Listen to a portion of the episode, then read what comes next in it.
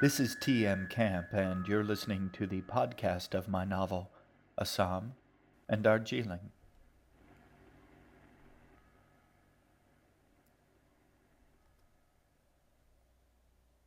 Book 4 Coming Home, Chapter 4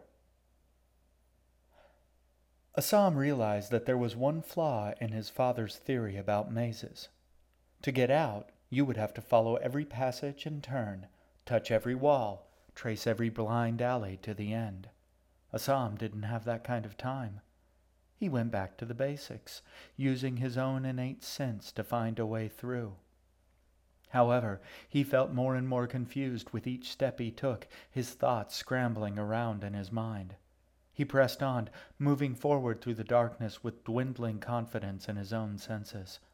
He tried desperately to listen, to push past the darkness and focus in on finding a way through the maze. But he was like a bat, chasing after the echoes of his own voice. The mirrors, he realized. They were reflecting his senses back and forth, bouncing them back at him. He wasn't going to be able to count on his newly enhanced, well, his power. It was of little or no use to him here. He was, for all intents and purposes, blind once more. Assam slumped against the wall of the passage, sitting down with his back against the cold surface of a mirror. He stretched his legs out in front of him, his feet tangled up in some stray sticks and a scrap of newspaper. He didn't care. He was too tired trying to tune out all of the noise bouncing around him. He tried to calm his mind, to turn inward. He wished that he could just put his hands over his ears, shut it all out, and rest for a while. But his ears weren't the problem. It was his mind, still surging with the power of the king's eyebright. It was his mind. He had a flash of insight, and he wondered if it would work. Slowly, he built up a mental image, a picture of himself. In his mind, he focused on the image of his hands cupping his ears with his palms. He filled in the image over and over again, building it up, and as he did, the noise began to fade. He held it there in his mind. It might only be imaginary, but it worked. Still holding the image in place, he began adding to it, bundling himself in blankets and pillows, insulating himself even more, wrapping himself up like a mummy. He buried himself deep under the earth. He was stone, inert and unreachable. Then there was a sound, footsteps approaching from up the passageway. He took a breath and held it. It was not his sister's walk he heard, of that he was certain. The stride was too confident and too long, the silence between steps too far. It was a grown up, someone walking with purpose and direction. He knew who it was. The man came upon him so fast he did not have time to rise, to fight, or run. He sat still entombed in his mind as a dark shape passed over him like a wave. There was flash of something, a vague, familiar feeling, so strong that it penetrated deep into where he was hiding himself, and then the man continued on up the passage, his steps falling away to silence once more. Assam let out his breath. The man had missed him completely. Just a half a step off, one side or the other, he would have tripped over the boy's legs. Assam stood up shakily. The noise hadn't let up, but he had been able to deaden it somewhat. It's all in your mind, he told himself. His mind was all in his mind. There was a slippery kind of madness in the thought. He could lose his footing on it if he wasn't careful. He tilted his head back and forth, rotating his skull around the top of his spine to work out the stiffness that had settled in. When he felt he was steady enough to go on, he started walking after the dark figure who had passed over him a few minutes earlier. He had no illusions about who he was following, about who stalked this maze in darkness. He'd never trusted Edgar completely, but he had hoped to find their mother here. He knew now he was wrong.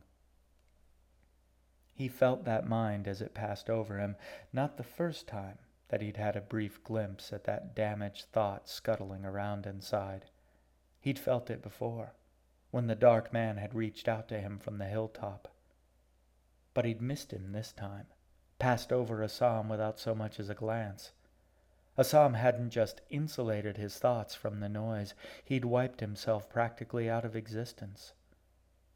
That would be a good skill to practice, especially if he was going to try and have the element of surprise on his side. He stopped at the next intersection, considering.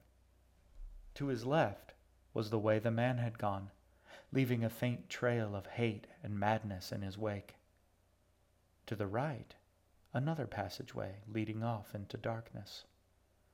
Assam carefully opened his mind, focusing on the vague echoes there, but there. He caught at something, garbled but unmistakable. His sister. She was down that passageway somewhere. He turned to the right, heading towards her. He didn't know why G was here, why she had followed him in. He should have guessed that she would. He had to get to her before someone else did. Someone else, the dark shape that passed over him, the man who trailed them along the edge of the forest, the stranger who stopped G outside the downer. Without a doubt, Edgar had betrayed them at every turn, leading them here. But why? He could have handed them over at any time. Why did they have to come here? He had no answers, so he put the thought out of his mind, there would be time later to puzzle over it and to take care of Edgar. He followed the faint trace of his sister through the warren of passages, stumbling over clutter and rubbish. He tried to stay focused on her, but the signal folded back on itself like a curtain blowing through an open window, confusing him even more. He would head one way, certain of where she was, and then he'd hear an echo coming from the other direction. He stopped to get his bearings and sift through his tangled thoughts. Two signals, he realized. There in his mind, each one competing for his attention, and yet each one unmistakably his sister. The mirrors again, he thought to himself. They'd led him back across his own tracks, and now he couldn't find her.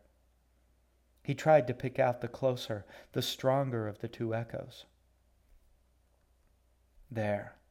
That would be the right one to follow, he was certain. He started walking again, almost jogging along, the signal getting stronger and stronger with every step.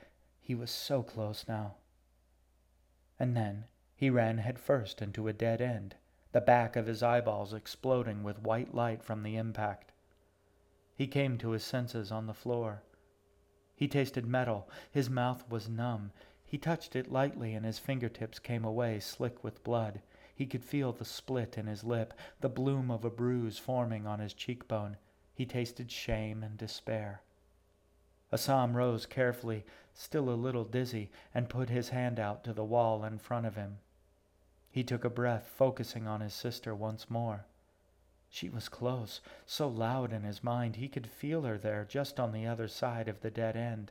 He ran his hand over the rough wood in front of him. It was different than the other walls. Paneled. He tapped on it. Hollow. He reached for the doorknob that he knew must be there. It was, fitting into his palm, round and smooth from either too much use or none at all. Assam took a breath, turned the knob, and went inside.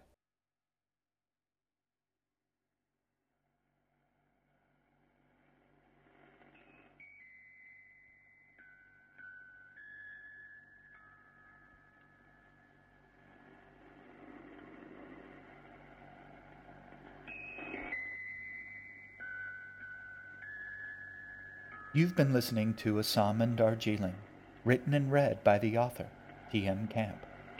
A new chapter from the book is available each week, free to download at the iTunes Store.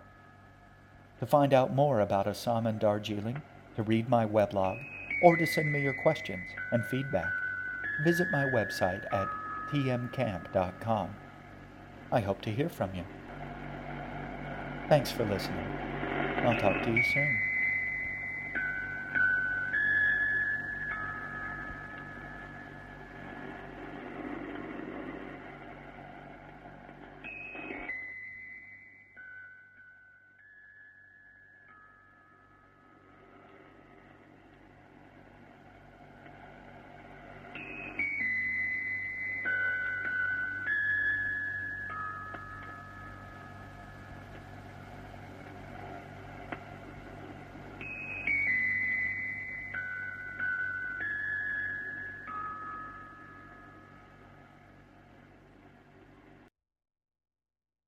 This podcast was written, performed, and produced by T.M. Camp and may not be copied, distributed, transcribed, or otherwise reproduced without his express written permission. Even listening to the damn thing is probably illegal these days. In fact, you should stop right now, just in case the feds are closing in on you. I'd wipe your hard drive too, just to be safe. You don't want them to find all those Firefly episodes you downloaded from BitTorrent, do you? Wait, did you hear that? Just outside the window? I think it was one of their robotic hounds. The new models have night vision, you know. And now they see everything. Oh my god, I think. I think they might already be in the house.